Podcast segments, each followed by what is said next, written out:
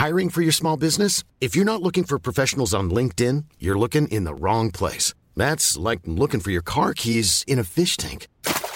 LinkedIn helps you hire professionals you can't find anywhere else, even those who aren't actively searching for a new job but might be open to the perfect role. In a given month, over 70% of LinkedIn users don't even visit other leading job sites. So start looking in the right place. With LinkedIn, you can hire professionals like a professional. Post your free job on linkedin.com slash people today. In London, this is The Economist with Tasting Menu, a delicious collection of reporting and analysis from our coverage this week.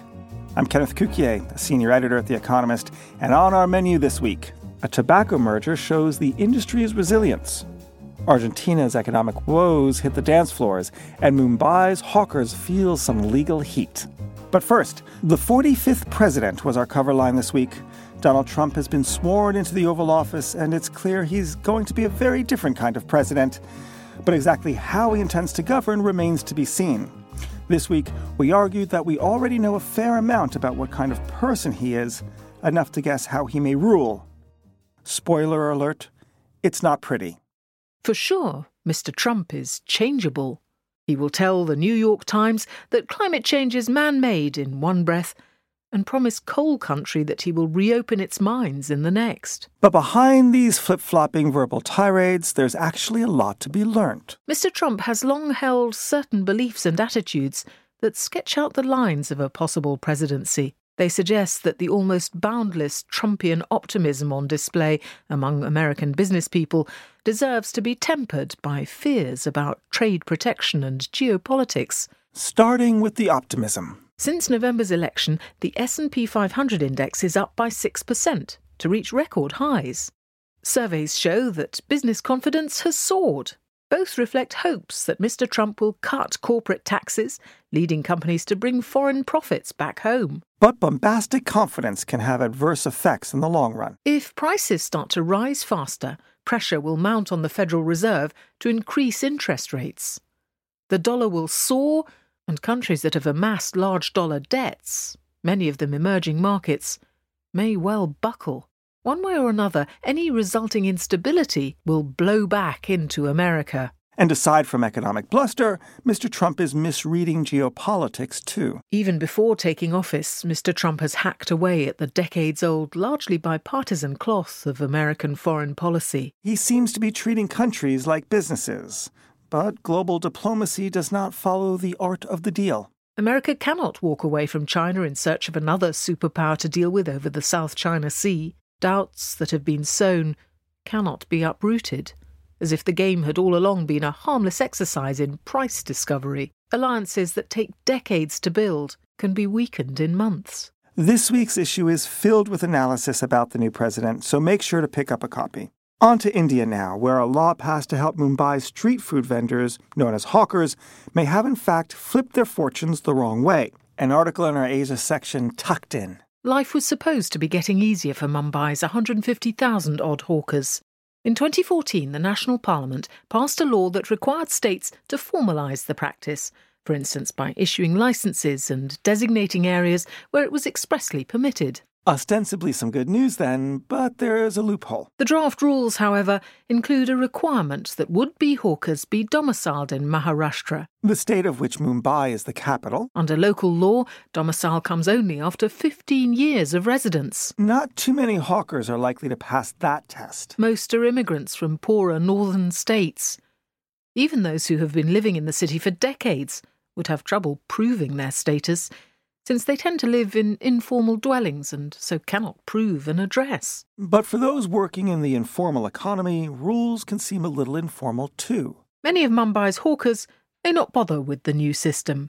Only 14,000 of them make use of the existing one, although at least 10 times that number operate. So, with Mumbai's hawkers looking to stick around, it's time to move to our America section where we reported on a group sliding into the limelight for all the wrong reasons. Argentina is well known as a dancing hotspot, but a stumbling economy is pulling dancers off the floor. When couples tango outdoors in Buenos Aires, it is usually to cadge coins from tourists.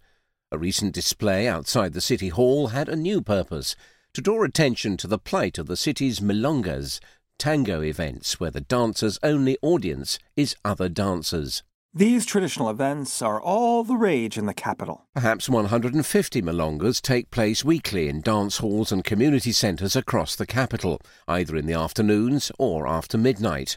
They are the heart of the tango, says Julio Basan, president of the Association of Milonga Organisers. And that heart of the tango is slowly bleeding. With a weak economy and high inflation cutting into incomes, attendance fell by as much as half last year, Mr. Basan reckons. 17 Milongas closed. But economic woes aside, it is technology too that is affecting the tradition. Young milongueros prefer modern tango, which mixes the music of classical composers like Carlos Gardel, who died in 1935, with electronic beats. But the young come less often. In an age of dating apps, fewer find mates in milongas. Perhaps we need to change the idiom it takes two to tango to it takes two to Tinder, which doesn't sound as nice. And in this digital age, another staple of modern society is under threat cash. In our Money Talks podcast this week, we asked whether the world is ready to leave its paper denominations behind. Here's Ken Rogoff, an economist at Harvard University and former chief economist at the IMF, who thinks cash is going to be around for a while. We want to preserve uh, having a physical currency what we want to do is strike a better balance. I think we, if we got rid of large denomination notes, it would allow ordinary people to do pretty much everything they want to do. You can carry $100,000 in $10 bills in a small, modest-sized briefcase. You can, you know, buy whatever you need and make it more difficult for people hoarding really vast sums, evading sales taxes, evading regulation. Thank you. That was Ken Rogoff of Harvard University. And I'm Ken Cukier of The Economist, an academic, a journalist. We actually don't know anything about earning real cash, do we? Moving along to this week's Science and Technology podcast, Babbage, we explored another facet of the digital revolution Automation has been around for decades, but as technology marches on, the possibility of humans being replaced by robot workers is increasing. Here's Andrew McAfee of MIT explaining how technology may simply transform jobs rather than replace them. Technology always does two things simultaneously it substitutes for people and the tasks that they do. At the same time, it's a complement, it's an aid to people and the tasks that they do, sometimes even within the same job. My exhibit A for that is bank tellers. And if you remember back, as soon as ATM machines came out, we heard again that litany of prediction that bank tellers were about to become an endangered species. And if you look at what actually happened, the number of bank tellers in America at least rose fairly steadily for decades because banks opened up more branches and we actually needed those tellers to do a different set of things but we still really needed those people. That's Andrew McAfee of MIT.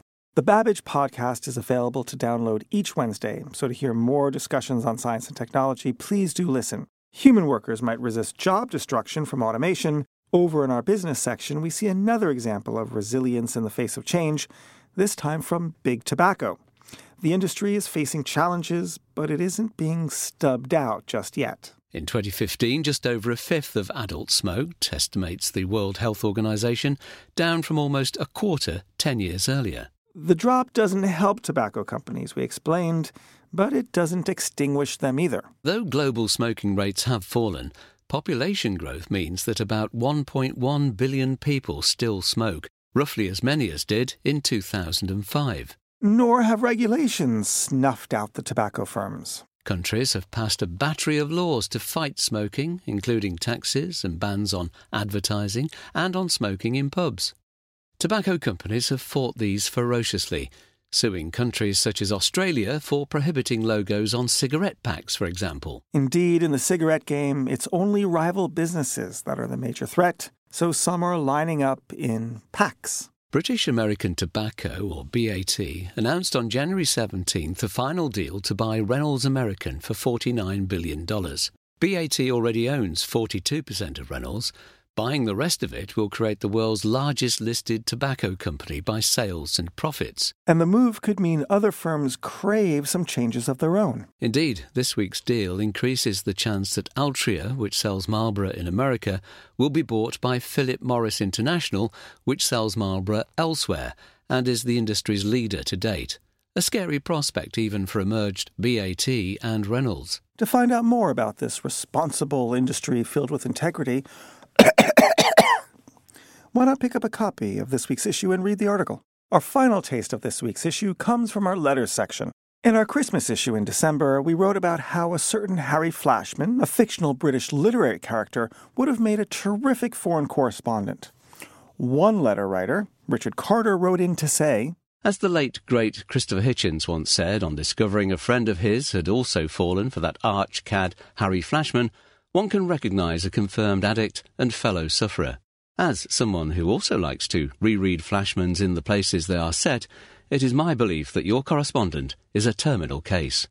Huzzah! Huzzah, indeed!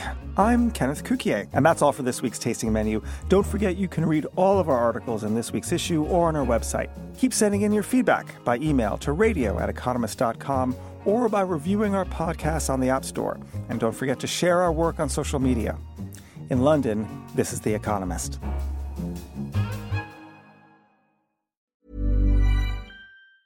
Planning for your next trip? Elevate your travel style with Quince. Quince has all the jet setting essentials you'll want for your next getaway, like European linen, premium luggage options, buttery soft Italian leather bags, and so much more. And is all priced at 50 to 80% less than similar brands. Plus, Quince only works with factories that use safe and ethical manufacturing practices. Pack your bags with high-quality essentials you'll be wearing for vacations to come with Quince. Go to quince.com slash pack for free shipping and 365-day returns.